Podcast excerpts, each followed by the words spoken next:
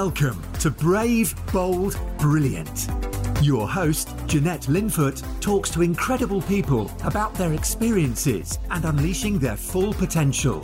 From the boardroom tables of big international business to the dining room tables of entrepreneurial startups, embracing opportunities, overcoming challenges, taking risks, while staying true to yourself is where the magic happens. Hi, it's Jeanette here. If you're enjoying Brave, Bold, Brilliant, I'd love it if you'd subscribe, share with your friends, and leave a five star review. Let's do it. Here's the show. So, welcome to the Brave, Bold, Brilliant podcast. I'm your host, Jeanette Linfoot, and I am joined today by a shit hot property investor. He's got more than seven figures in his businesses, and he's the MD of Aspire Property Group. It's the wonderful Jamie York. Welcome, Jamie. Thanks so much. Really good to be on and uh, excited to hopefully add value to you and your audience. Well, I have no doubt that that will be the absolute case, Jamie. So, no, we're going to have a nice chat. But um, yeah, you know, you're all things property, but there is more to Jamie York than just property, I'm sure. So, let's um, get to know Jamie, the real Jamie, in a little bit more detail. So, do you want to talk through your journey and then we're just going to dig in from there, if that's all right? Yeah, yeah, sure. I mean, how, how young do you want me to go? Like, uh, up to you. okay, yeah. So, I mean, um, probably started on the entrepreneurial journey from an early age. my, my, my background sort of was a bit blue collar, if you like, growing up. Um, you know, I had a great family around me, really supportive. My mum, like, just I could say anything to my mum. I could go, I'm going to go on the moon, and she'll believe it. She'll just fully be like, Yeah, it's happening. If you've said it, she's so supportive, which is great. Um, but we never grew up with with money and um, which was absolutely fine. You know, like I've, I think I'm really happy that that happened because I realized that happiness doesn't come from money. It's almost like I've already had the cake, and then the money's just icing on top.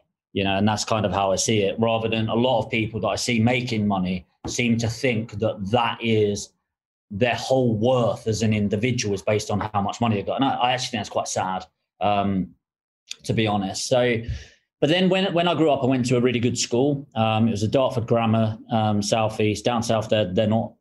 I'm up in Leeds now, and a lot of grammar schools you pay for. You don't pay for grammars down there, and um, there was a lot of people with money. And so I saw what it was like on the other side. And I guess in my mentality, that created the gap because I guess like subconsciously, there was always this sort of assumption, well, this is how people must live, like with this level of finance.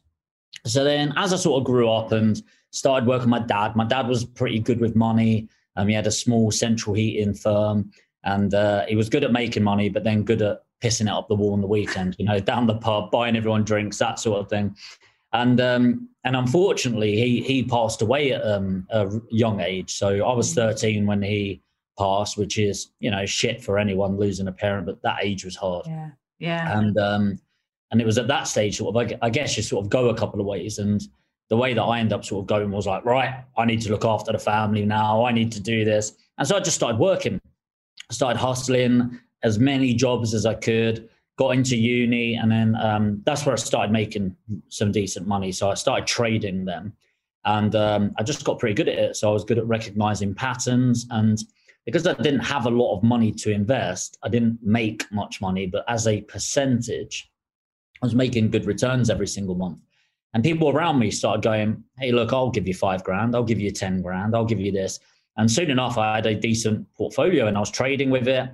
Um, and I was making some decent money, but I absolutely hated it. Like, felt really lonely. You know, it was late night, stocks, derivatives, um, some coffee on the Hang Seng, all of that sort of thing. And uh, just decided to sell the operation that I'd sort of created. So I got a decent amount of money. It was close to a quarter of a million. Um, but I was a teenager, you know, I was sort of turning 19. And so what happens when you give a teenager that amount of money? It doesn't go well, right? So, well, I had the best slash worst year of my life. I'm still not quite sure. And um, just pissed most of it down the drain. And so towards the end of it, it was actually a lecturer that sort of said, look, you need to sort your shit out because either you're going to be somebody that is inspiring, somebody that's going to push people. And I thought, wow, this is really incredible. He said, or you're going to end up in prison. And I was like, okay, big, big discrepancy. And he just said, and the way you're going is prison. you know, the route you're going down. And at that stage, he he was a professor at my university, but he also invested in property in um, Burnley in the northwest. And I thought, yeah, and I was one of these bit bit overzealous. I'd been brought up with my hands, you know, I was always labouring and stuff like that for people in my family, and I'd watched one too many episodes of Homes Under the Hammer, and uh, I, and I used to watch it was Martin and Lucy at the time, and um, I used to watch these people just ignore Martin and Lucy, and Martin and Lucy were like the gods, right? Like if they said to do so, they must know what they're talking about. So they'd always ignore Martin and Lucy's advice and yet always make money, right? And I'd just be like, like if these idiots can do this, I can do it too. so I had a little bit of money left over. My mate's dad bought me a van, which was really nice. And um, and I started looking into property. Turns out Burnley was the area that I picked, probably because my professor did it. And I bought a three bed there, three bed mid terrace property, number 36 Burdett Street, and it was uh, £21,800.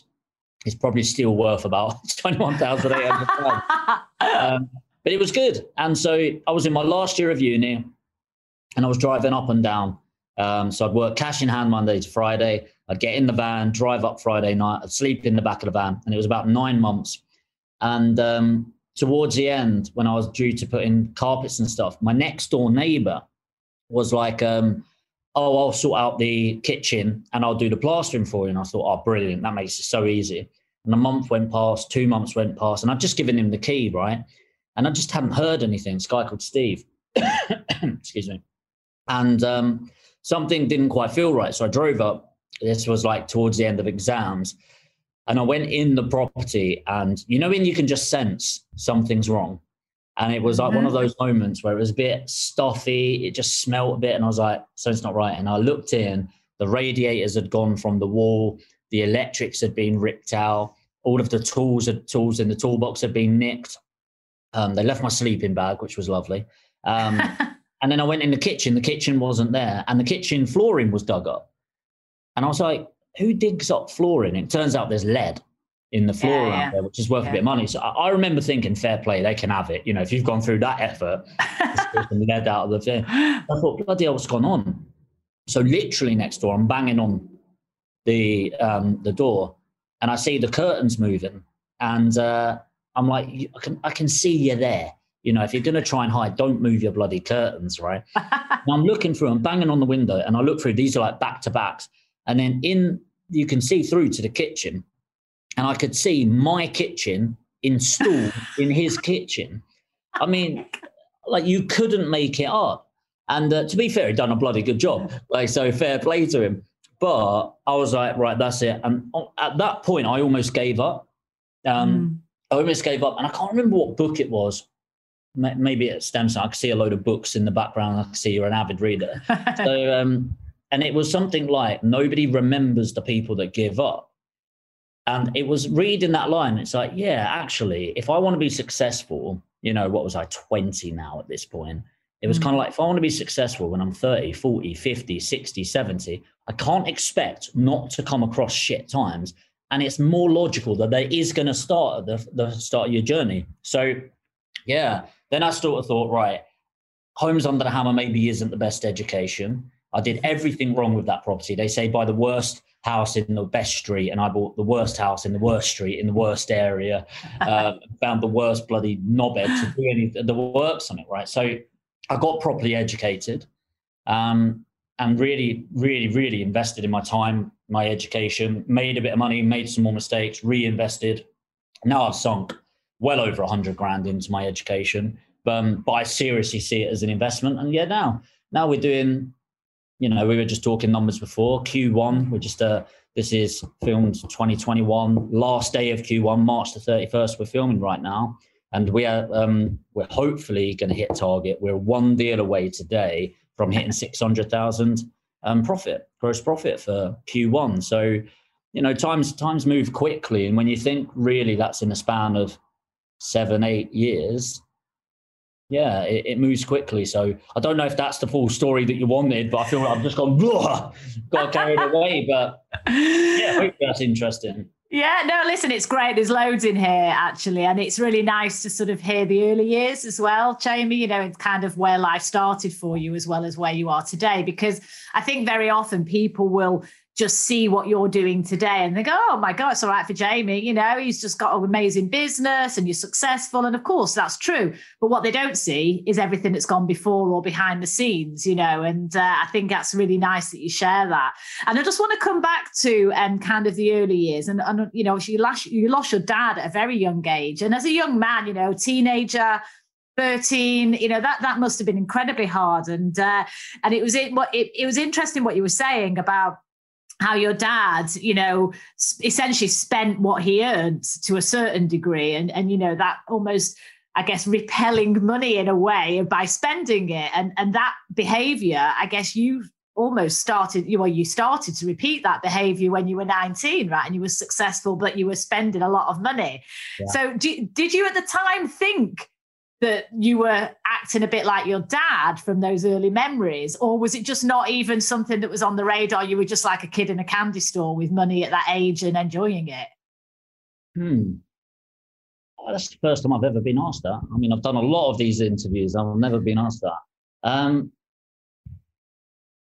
no, no, you know, there, there might have been some subconscious stuff going on. You know, it's amazing what the brain can do without you mm. focusing on it. So there probably was some subconscious entity. I mean, I, I definitely remember because my, my dad split up with my mom when I was three months old.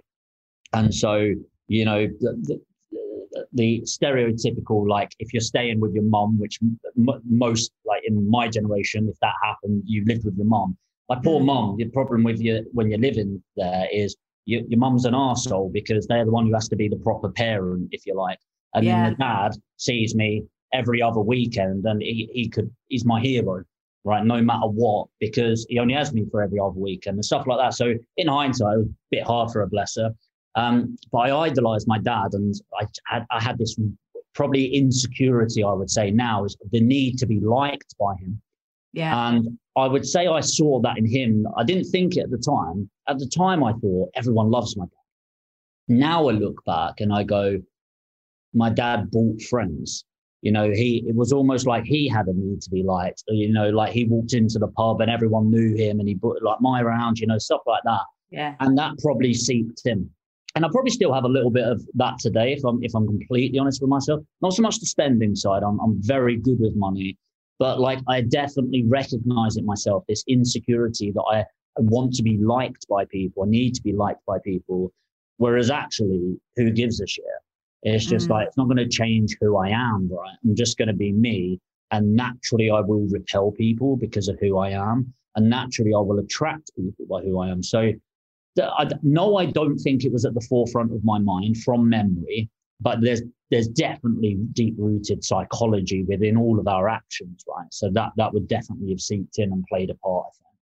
Yeah, yeah, it's interesting, isn't it? And it's sometimes, like you say, it's on reflection as we get a little bit older and a little bit more sort of been around the block a few times that we become a lot more self aware of some of these things. And doesn't mean to say that you know you totally nail it and and change change who you are because you know that that's what makes you uniquely you isn't it? Which is great. But um yeah it is very often on reflection i think that or, or maybe someone asking you a question randomly like that that that maybe brings it brings it out in that way. But what i'm also really interested in is is the kind of the wheeler dealer side of you jamie because clearly that entrepreneurial spirit was there from gosh well from very very young you know right the way through you know from when you were kind of pre-university and then at university and then you know getting into property. So where does that entrepreneurial side come from do you think? Or is that something that you've just kind of naturally like learned or where does it come from?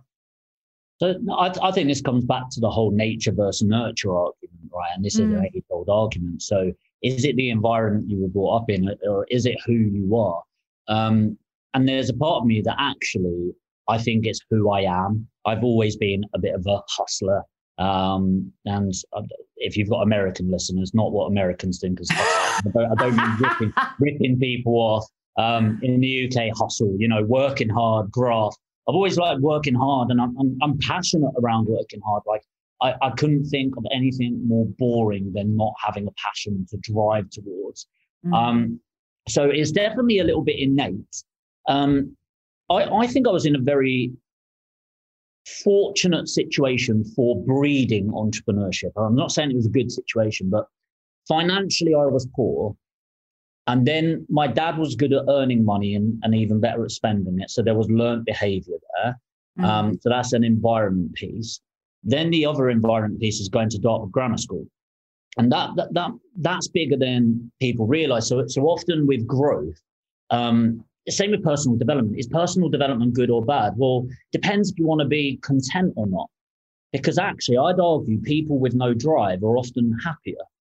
Um, okay, because they don't have this thing that I call the gap. Problem with personal development is you realize what your full potential is. And um, a couple of years back, I was interviewing. Have you heard of David Goggins before? Oh yes, yeah, yeah. I spent a few hours with him, and I was interviewing him, and he was saying like he has this whole thing of being like he has this visualization of when he dies, right? And he goes up there, sees the big man, and before getting let through the gates, if you like, to heaven and all of that, God says, and he, he's got this list, and he lists it off. You know, you've done this, you've done this, you you you for him it's like you ran 4000 marathons you did 8 million press ups in a day you know whatever it is. And david goggins goes well no that's not me. And he said no this is what you could have been. And it was like this real powerful thing. And that's the thing with personal development is actually what it does is it exposes what's available to you. So before going to dartford grammar um, as a teenager i was just like well this is just my life. And so i just wanted to be the biggest biggest fish in this really small pond. Mm. And this was almost that first exposure to there's a big bad fucking ocean out there. And it's just like, whoa, I'm a minnow. Okay. But just like a goldfish, you know, they, they say a goldfish in the tank, there's the size of it because of the tank. But you put a goldfish, if it could survive in water, it could be three or four meters. So it's yeah. never going to be the biggest thing, but it grows and grows. So naturally, by being exposed to wealth, like every kid I spoke to went skiing each year. And I was like, what? Like go skiing. Like I never went skiing as a kid, but like that that was my perception of a rich kid if you went yeah. skiing. Yeah. And so because there was that environment, it was like, cool, I want things. So little things like when the PlayStation 3 came out. Um, I remember people like, yeah, my mom's pre-ordered it for me. And I remember it was in September when it was getting released or something like that. And my birthday's in November. And my we always had a budget of fifty pounds for a birthday present off my mom, mm. which like, yes. So I told my mom to get me a PlayStation 3 game. And she was like, Yeah, I can't afford a PlayStation 3. I was like, No, no, no, you get me the game. I'll figure out the rest. So it was like that environment of I didn't want to be the kid that didn't have the PS3. So I started mm. buying donuts, um, five for a pound at Tesco, selling them for 50p in school. Steak bakes from Greggs, get five, one Greggs around the corner closed down. Iceland, you could get steak bakes, which were clearly rabbit and horse or whatever. And uh, buy for a pound, cook them, bring them in, sell them cold for a pound, sell them one pound fifty warmed up, and pay the canteen lady twenty five pence to heat each one up. You know, stuff like that. So I think it's this. That was the environment, mm. but it's my nature to have been placed in those situations and do something about them. And often, what you need to realize is, and for those listening, is we're we're all provided with opportunity. Every single day there is an opportunity to be have integrity be a better person take action add value to somebody's life make money in return. But you have to be the right person to take take advantage of that because for every underdog story that became a millionaire there's thousands of people that did fuck all with it. Yeah. and yet that's the thing that's going to divide it. So yeah i i think i did i did have a great environment to mm. nurture me into um, an, an aggressive entrepreneur, I would say. And, and it's perfectly placed me for dealing with failure as well. Because if you look at my worst case scenario, like really, I could take some mega risks right now. And if I lost everything, I lost my house, lost the wealth, lost the lost the businesses, which I won't because I've got protective measures. But if that ever did happen, lost everything, and I have to go back home and live with my mom for six months whilst I sort, sort my shit out. I miss my mom. That'd be great. Like, like, and when you really look at that, and that's my worst case scenario. I am white. I am a man and I'm born in England. And so I have so many privileges yeah. that most people just don't get and understand. And th- that's amazing. And so, but because I was brought up without much, I've got nothing to lose. Yeah. And it's yeah. like, I'm not going to be on the street. And even if I was, I live in England, I'll be looked after. It's just like, you know, it's pretty cool thinking that. Um, but yeah, it's, it's always that balance, and it's it's something I could talk about for hours. Not not just about that, but n- nature versus nurture. But I, tr- I truly believe I, I have been given every advantageous move that I could, and and you know I, I don't say those things lightly because I know it's I know it's always a scary thing when people go I'm white I'm a bloke, but it, but it's true because I'm a bloke I'm treated slightly differently um, mm-hmm. because I am white. I am definitely treated differently. And I'm probably nowhere near as aware as I would be if I were a woman or, or black or, or a, a min- ethnic minority.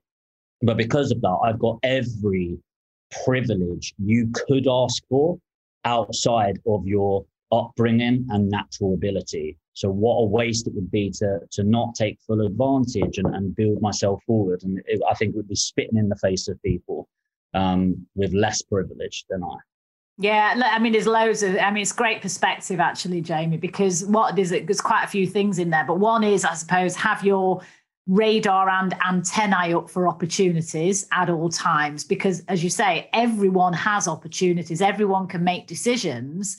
Even to not make a decision is a decision right? So um, you know to have that have that sort of growth mindset. And and as you say you know you had you had the benchmark i suppose of one experience of not having money but being in an environment where you saw what the what the potential could be and actually that kind of driving you in a really good way to, to where you've ended up being but uh, you made a point earlier as well about actually, you know, if you're always striving for the next thing, for the next thing, you know, there's a there's a value in actually appreciating the here and now. And I think probably what some maybe people that are less driven, maybe sometimes they appreciate the here and now a little bit more. It's almost the curse of the entrepreneur. I do it myself. You know, I'll I'll have a really big win and I'll be like, oh, that's great. What next?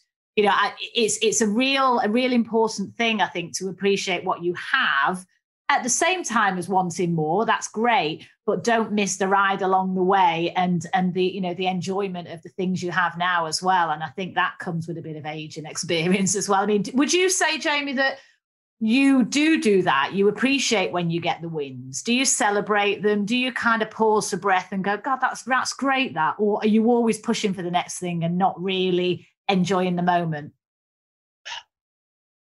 I, I, de- I definitely think I could enjoy it more. Um, yes and no, and I, I'll expand around. I think I think people need to shift their perspective a little bit on what a win means. So, for example, you know, me buying a house at the start was a win. Now it's like today we've got a WhatsApp group and like two have completed today. Yeah. That we bought. I was viewing one. I was doing a, a video for my YouTube yesterday at one that we bought last week and completed on. It's sort of like like that. It literally there's no impact for me doing that. It doesn't get me excited mm. at all. But the drive of saving a deal that was about to fall out of bed that gets me excited, and that, that's okay for what moves you to be bigger. Um, you know, because it's same as stuff like I, I do some bits out in Africa and it's like, so from 15, I started, started like paying for kids to go through school. That doesn't feel good anymore because my goals are bigger. So now it's about building schools and doing things like that. That is what excites me. But but also we're, we're talking about being present there, right? So we're talking mm. about being in the moment. It's okay to change what happiness means to you. The thing is, right? So people always go, you know, don't, life's not just about work. Life's not just about money. And I agree, it's not. But it's like, if their epitome, the average person's epitome of like happiness is the holiday mm. um, that they go. And the reason for that is because that's the life, because they can't have it all the time. That's the only reason it's up there. And the reason yeah. I know it, in fact, is go traveling for six months, and I guarantee you're bored of traveling. Most people, because it's it's readily available to you. Okay. So actually, what is happiness? I think, or the meaning of life and whatever. The closest I can get to an answer is purpose. Mm. So actually, what drives me isn't chilling out. It's not having a Ferrari. It's not going going on holiday because I can do all of that. And it's like it's purpose, it's drive. And so people talk about the balance of life. And I, I prefer talking about the blend um, of it because I I have and it's easy, you know, I'm 29, so I might change my mind in 15, 20 years. We might I might be saying what an idiot I was then, right? But I know my my retirement is death. I'm pretty certain of that. And so, but my retirement is now. And what, what I mean by that is my, my aim is to be semi retired all the time. Mm. And that's not to say I don't work. I, I work 100 hour weeks, easy. Because, like, what the hell is work? Well, well, I'm doing this right now. Is this work? Well, yes. Like, and no. Like, how can this? I'm, I'm having a chat with somebody, mm. but yeah, it's brand building, and you're going to get your name out there, and a couple of your listeners might check out, check me out, and maybe they'll invest yeah. with me. Who knows? But yeah. I really don't care about that outcome. It's just actually, I'm just chatting with somebody that I'm enjoying a chat with, and if it adds value to people, that's incredible as well. So you definitely want to be present, but I definitely think if you're going to change the context of what you can achieve in life, which is genuinely unlimited, then change your context on what makes you happy because often I think we go not happy because I'm always striving for more. Well, what if striving for more is what brings you happiness? And I don't yeah. think many people ask themselves if that's even a viable opportunity for them because they're so indoctrinated into the sheep mentality of thinking like everyone else because we've been brought up that way. Um, yeah. And I think it's okay to question more things. Yeah, and, and also I think sometimes, Jamie, when we're when we're busy doing stuff, you know, career, job, family, whatever it might be, you don't often stop and think about this stuff. You know, and I mean, I work with one to one intensely with my mentee clients, and very often it's actually getting clarity around that purpose piece that we spend a, quite a bit of time on because it's so critical and it does change. It changes at different points of your life you know and uh, but you're right if you have a strong purpose you have belief self-belief and you take action every single day. That's what i believe is the equation for results and su- ultimately success whatever that is for you. Yeah. um, and it's not all about the money but you, you know if you have those three for, in my mind if you have those three aspects and you're working on that every day in some shape or form, well, then you'll make progress. And when you make progress, you actually it makes you feel good. I think it's that that you know that moving forward piece. And uh, clearly, you've done that by the bucket load, which is fantastic. So so let me just come back to your money mindset then, Jamie, because I think this is a big theme for you around sort of early years spending and now investing because it is a different a different uh, approach to money. Um, talk to me about that a little bit how that's changed what was the catalyst? Now there was a kind of want to come back to the professor as well in, in my next question but talk about money mindset for a second. Yeah okay so spend, spending money is not a bad thing. It's it, it's really not. Like if you want to go spend 100 grand tomorrow go do it. Just just understand where that money's come from and it kind of goes back to you know every, every man his dog's read rich dad poor dad right? Um, and it's those different earning things. So if if i've got a portfolio that's paying me 20 grand a month you know and you've got your your covered you know and all that i talk about coverage and buffers and things like that. So i always like to have six months of buffer sat there two months trading. So essentially yeah. eight months worth of money. But then everything outside of that do what you want now, I, I, like literally do what you want. So I, I, I follow a few like T. Harv Eker's JAR system um, is really good. But like I never spend money that's not passive income now. Yeah. So the reason I like that is it means my wealth is continuously going up. Like all mm. the time. It's it's near impossible for me to lose wealth now. Um, which is pretty amazing when you say that out loud. But I still like spending money. It's just actually, I, I still like making other people happy. So I, when I spend money, I like, I'm not a particularly flash person. Like, you know, I've got a pair of jeans on that I don't even know where they're from. Burton, maybe. I don't know. I'm wearing a can't remember this brand. All Saints. all, Saints top. What is it like? Fifty quid top. So it, it, it's like I don't care about Versace or Gucci and stuff like that. And it's not to say I wouldn't buy one. Like I've got like an Alexander McQueen shirt that's like 700 quid. But the reason I bought it is I looked at it and went, I like that. So I don't, I'm not really, it doesn't really make me happy that those materialistic items, but when I make other people happy, it feels great. And that that's another mm. form of payment. Um, but I, it's also the mindset of money flow flowing through you. So I see myself, and not just me, because it's going to sound really weird, it's just me, every person is a conduit um, of energy and money. And actually, if money can flow freely through you, you have the ability to attract and you have the ability to not repel, but mm. give. Um, and I, and it's a big, big part of money psychology. Actually, the more the more money I've given away, I don't just mean a fiver and all that. I mean like giving away in a in a constructive basis. The more money I've ended up attracting to myself. Yeah. So the more that I've done with charity work, the more multimillionaires I've attracted that want to invest with me. Which, when you think about it, it's like, well, that does make sense, I guess, because a lot of multimillionaires are can't say the word philanthropic. Um, oh, good. Philanthropists, and um, so naturally they've got money to give away. And so, well, something I really realized growing up is, um, you know, a lot of people like not never like money is the root of all evil, but a hundred percent a mindset in my family is money changes people. Mm. Um, and it doesn't. It accentuates, it amplifies, it exacerbates, and it all it really does is make you more of already, who you already are. So when I was younger, you know, a teenager, I had this insecurity about people liking me, and I'd like to buy a pint or two, just like my dad did. And then you give that guy a quarter of a million quid. What's the dickhead do? Well, he buys more drinks. But now it's an expensive Mayfair clubs and he'll get a table and, you know, stuff like that. So I was the same person, just more of it. Mm. And it's the same as now, you know, like, um, don't wrong, I'm not some saint, like I do stupid shit all the time, but I like giving money away. I like helping people. And so now more money means I'll help more people. Um, and that, that's all it really is.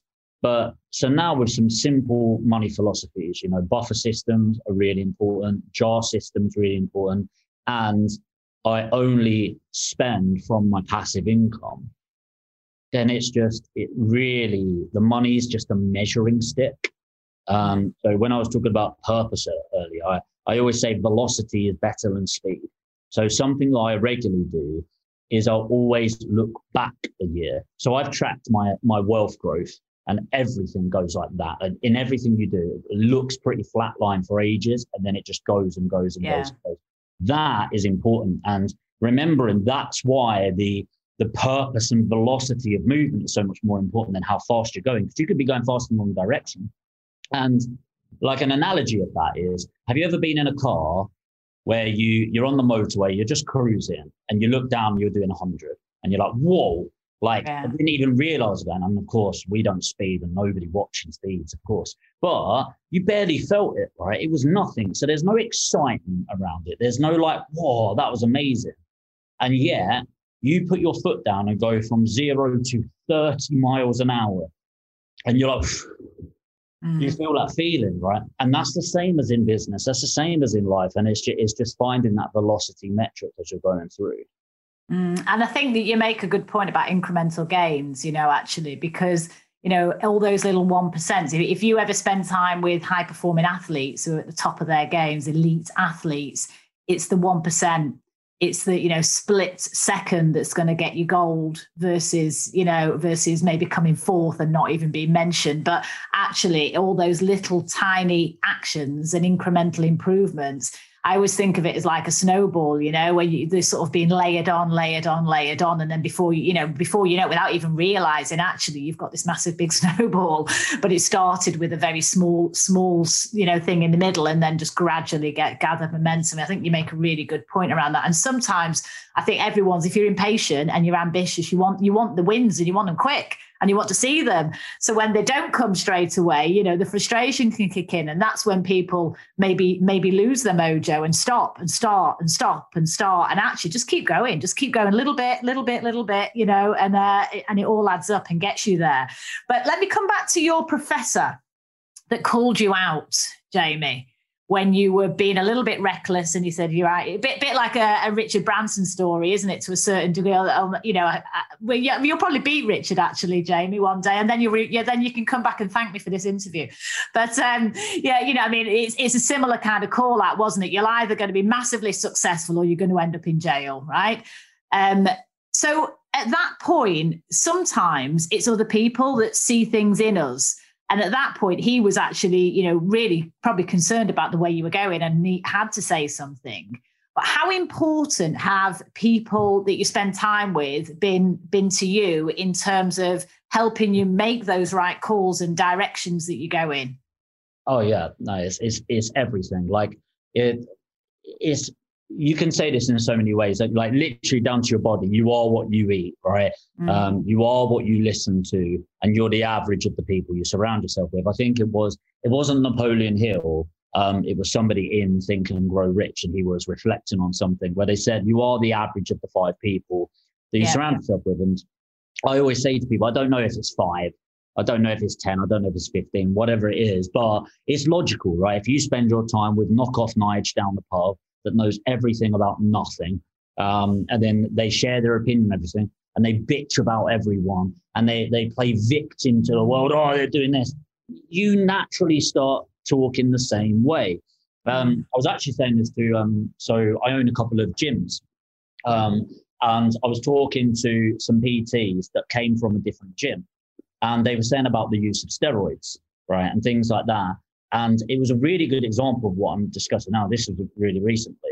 Now I'm not pro or con, you know, do what you want. It's your body. Um, this is just not something I want to do. But they were like, yeah, everyone does steroids, so don't they? In, in the in the changing rooms at gyms. And I was like, no, I don't think. I've ever, well, I, I don't think I've ever seen that in a gym. And they were like, what do you mean? Like everyone does it, right? And what I realized after like talking more is they think that because that became the norm.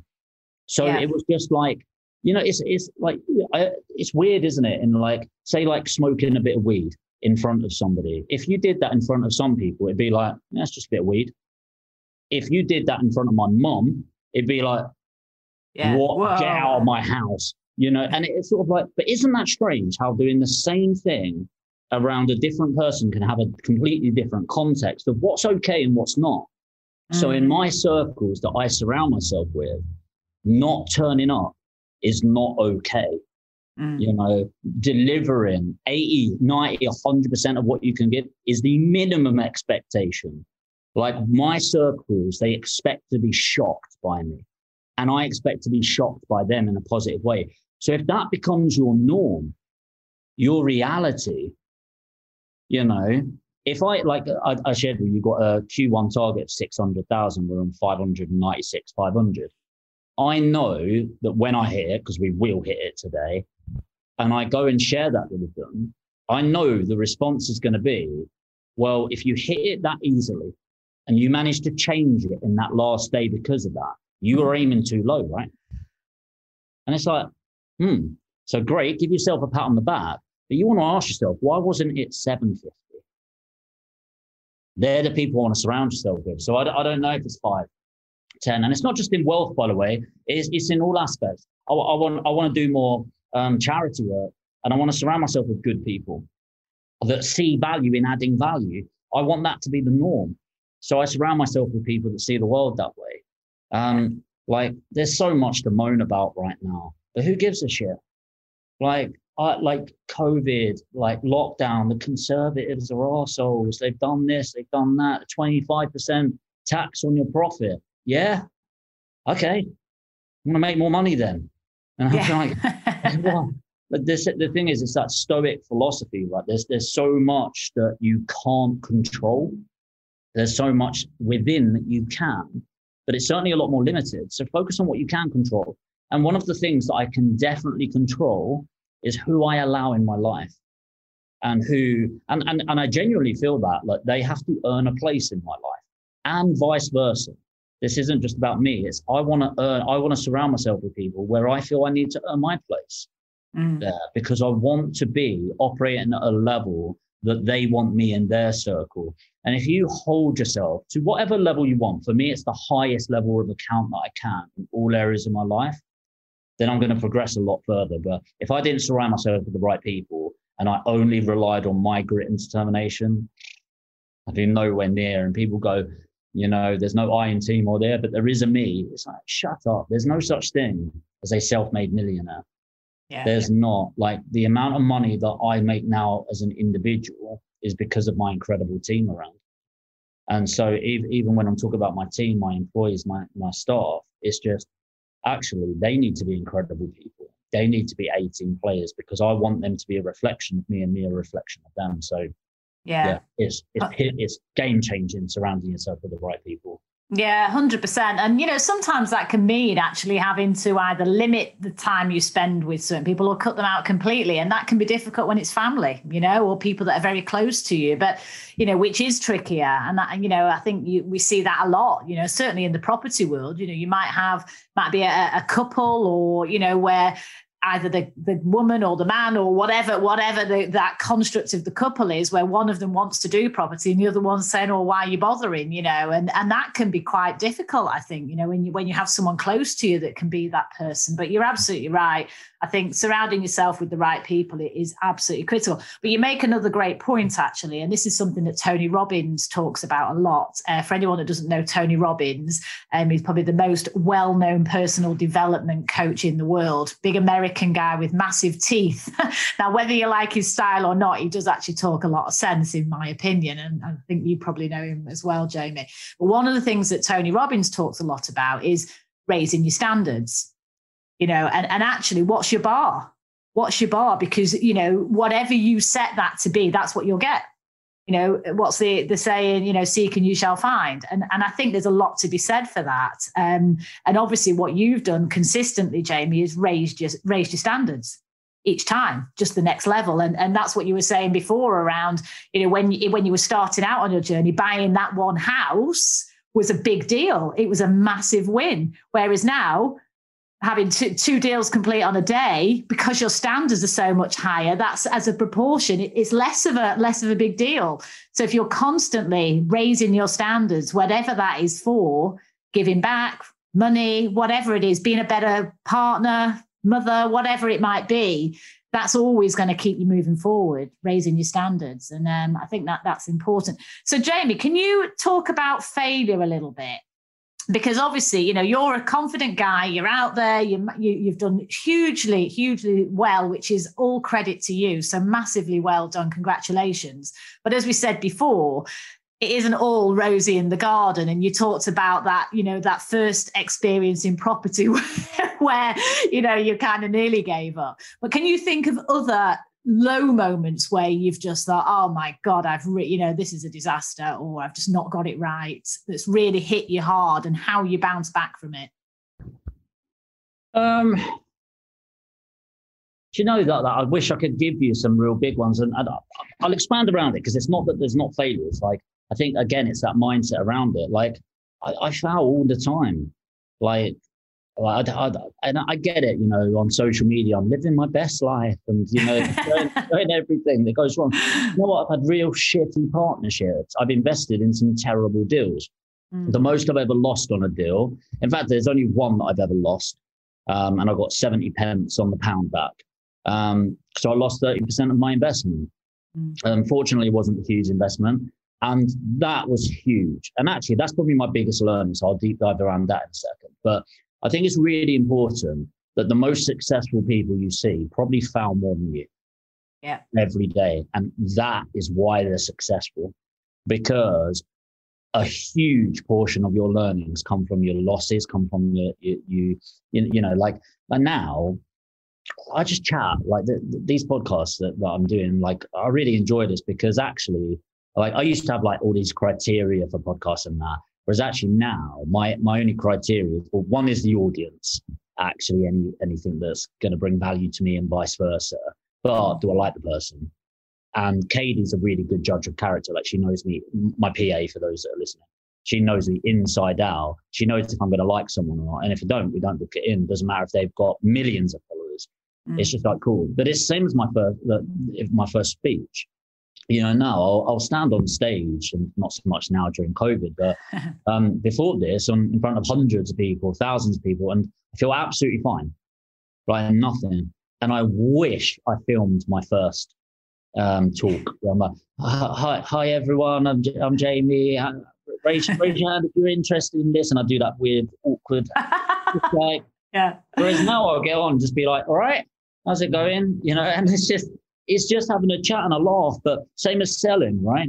Um, it, it's, it's not that I don't get objections. It's not that I don't get rejection. And it's the same as the first sale that I did on stage. Like I'd be drenched in sweat, and there'd be one person that I thought was going to go buy something, and they went to the toilet, and you're like, oh, and it's so awkward because I, I remember that, and I called them out. That's the first person. They go, no, they just go to the toilet, and it's like, oh my god. but there's failure present constantly in what I do. I screw up every single time. Okay, a prime example that property that I just completed on last week um, I didn't read the property information forms properly. Okay. And because they're just, there's so many, it's just blah, blah, blah, blah, blah. And what I didn't realize is on the heating, yes, it's got heating, but it wasn't gas central heating.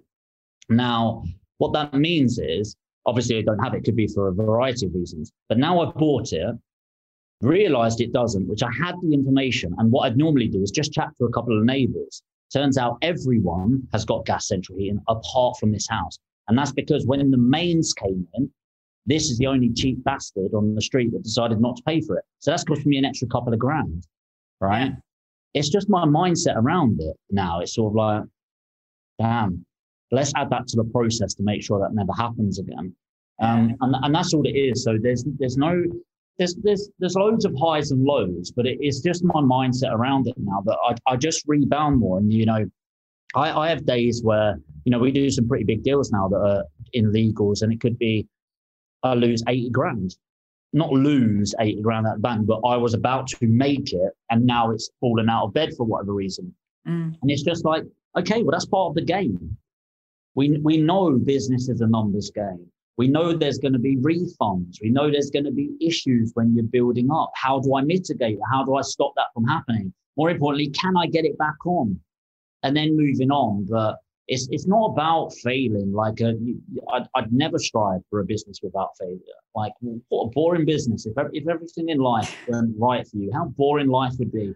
Um, and I, I, mean that as well. Like life's meant to have complications. It's meant to have strife. It's meant to have struggles, and it's just how you deal with them. It's, how you cope with them. But every single time something big has happened, it's always followed by one of my biggest growths. Mm. Every time. Every single time something has gone wrong for me, whether it was my fault or not, could be somebody else did it to me. Um, it's when I've grown the most because you suddenly pay attention to it. And I'm not sure if it was Tony Robbins that said this. I might be butchering it a little bit, but where focus goes, energy flows, results show. So when there's a big problem, it's like you having this perfect big ass bucket that's collecting money, right? And then suddenly there's a hole in it and you see this bloody leakage, pissing everywhere. And it's just like, oh my God, there is a big problem. But suddenly now you focus on it, you put energy on it, you solve it, and you get a result from that and you move on. Now, what you want to be careful of is the opposite of that, where you focus on it too much. You put too much energy into it, so much so that it consumes you. And you seem to forget about all of the light in your life around it. Um, but there's there's always problems. There's always solutions, and and it depends where you're what you're looking for right now. And uh, you know, uh, uh, to tie it off, I, I always think those things happen for you rather than to you. First of all, and that's my mindset is when something goes wrong, there's an it's providing an opportunity to me, which is amazing. And then I always see light in any dark situation, and I kind of see it like the night sky, right? If it were pitch black right now at night and you looked up, initially you won't see many stars, especially if you're in a town that's polluted. But the longer you look at the night sky, And the more your eyes adjust to it, the more stars you end up seeing. And, they, and then suddenly you're like, whoa, it's full. Mm. So I kind of see any issue like that, any any downfall, any horrible situation, there's always positives, always positives. And I, and I've just been had this drummed in. So it, when my dad died, um, and I saw the counselor, one of the exercises she gave to me, and I thought this was sick at the time, but really understood it now, is she said, I want you to write 100 positive things that come from your dad dying. I was like, what? what is wrong with you, woman? She said, just do it. And I couldn't get hundred, but there's a lot. There's a lot. Now, that's not saying I'm glad it happened. It's not saying I wouldn't give everything back to it. That's not the same thing. But actually, that gave me a real appreciation for how fickle life is. I'm mm. 29 now. He was 38. So imagine I've got nine years left. What would you do if you if you knew you only had nine years left? What would you do if you knew that like there is an end to this? And actually, like life is so short, even if you live for the full breadth of it. You know, what we got 80, 90, maybe 100 years for my generation, maybe the generation below me. Mm. It's really not that long. It's really not. It doesn't feel that long ago that I was wasn't in school. And people make the joke because it was only yesterday. You know, it was over 10 years ago that I was in uni. That's over a third of my life. And it's gone like that. So it gave me an appreciation. It showed me what you can achieve it showed me about looking after your body um, uh, better. It showed me about actually not buying people, but buying into people. Mm. Um, it showed me a lot of stuff about strength. It showed me how much your family can come together in a moment of need. And actually, that's important. So ev- every sort of low point is an opportunity for a high. And there's in trading, there's something called mean reversion. And mean reversion is when there's a real high, when it crashes, it crashes. And when there's a real low, it usually, when it does bounce back, it doesn't go like that. Usually, the deeper it's dropped, the more potential it's got to come back to that average. So when you are at the lowest point of your life, the great thing is there's so much more potential for it to go up than down. And so the likeness statistically for you to get some real wins, it's really just exposed itself to you. And it's, it's all about your mindset that's going to get you to that point. Yeah, no, fantastic. I mean, there's so much wisdom in all of this, Jamie. There really is. And to anyone listening, gosh, there's uh, so much great advice and, you know, thoughts for people to maybe reframe some things in their own life and, and business and career or whatever's going on for them. So that's massive, massive shares. So I'm going to um, end with a few questions, if I may, Jamie. Jamie, I'm going to call you Janie then. I've, I've, given you a, called a lot worse. I've given you, I've given you a sex change right here on the show. There we go. so, Jamie, can you think of the best piece of advice you've ever been given? Uh, it, a conversation around deferred gratification.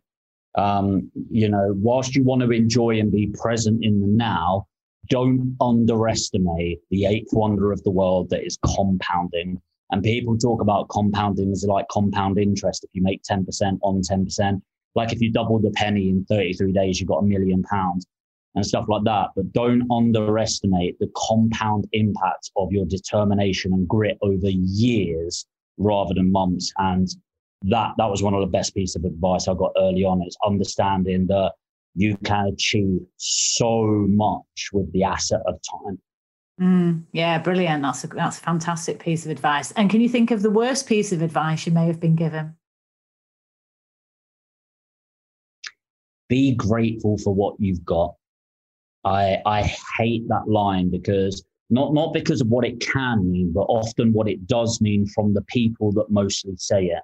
It's usually coming from a place of insecurity, sometimes mm. a place of jealousy. And I don't like it often because don't settle. But screw that. You can be, and, and this is every single person listening, you can be so much more than you already are. Don't settle. Don't be happy with what you've got. Grow and be passionate and energetic about where you are, but never stop moving forward. Because honestly, it's, it's, I was reading an article about why people retire then die so soon to retirement mm. because people lose their retire their their touch. They, they they lose their purpose. And you see it on Instagram photos of like 60 year old blokes with a massive stomach, grey and you know, bending over and all of that, and then like hunchback, and and then you've got another person that's great body, and I don't mean ripped, but like they're looking after themselves, they're still driven. So no matter what stage you're at, don't be happy with where you are. Be content, sure, but drive for more purpose all day long. Yeah, yeah, fantastic. Totally agree with all of that. And then the final question, well, actually, penultimate question. So, where can people find you, Jamie?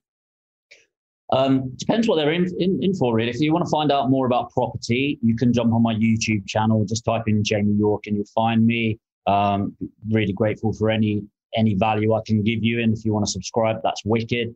Um, if it's more you want to have a bit of a chin wag, you can find me on Facebook or on Instagram, which is Jamie York Aspire, A S P I R E. And more than happy to have a chat with anyone that wants support or help. Fabulous. Thank you. And then my final question is what does brave, bold, brilliant mean to you? Being self aware of who you are and then constantly acting upon it, no matter what external factors you have thrown at you, any opinions, words from other people, and just really driving forward to what your purpose is. So having self awareness and moving towards that. Fabulous. Well, thank you so much, Jamie. Gosh, so we've covered a lot actually, and uh, we could keep going for another, another hour, I reckon, easily. But we best leave it there. But um, thank you so much, Jamie. Really appreciate you being on. You are brave, bold, and brilliant, of course. Thank you very much, and hopefully, I've added value to you and your audience. You absolutely have, 100%. Thanks, Jamie. I really hope you've enjoyed Brave, Bold, Brilliant. Don't forget to subscribe and share with all your friends. And if you've enjoyed listening, I'd love it if you'd leave me a five star review.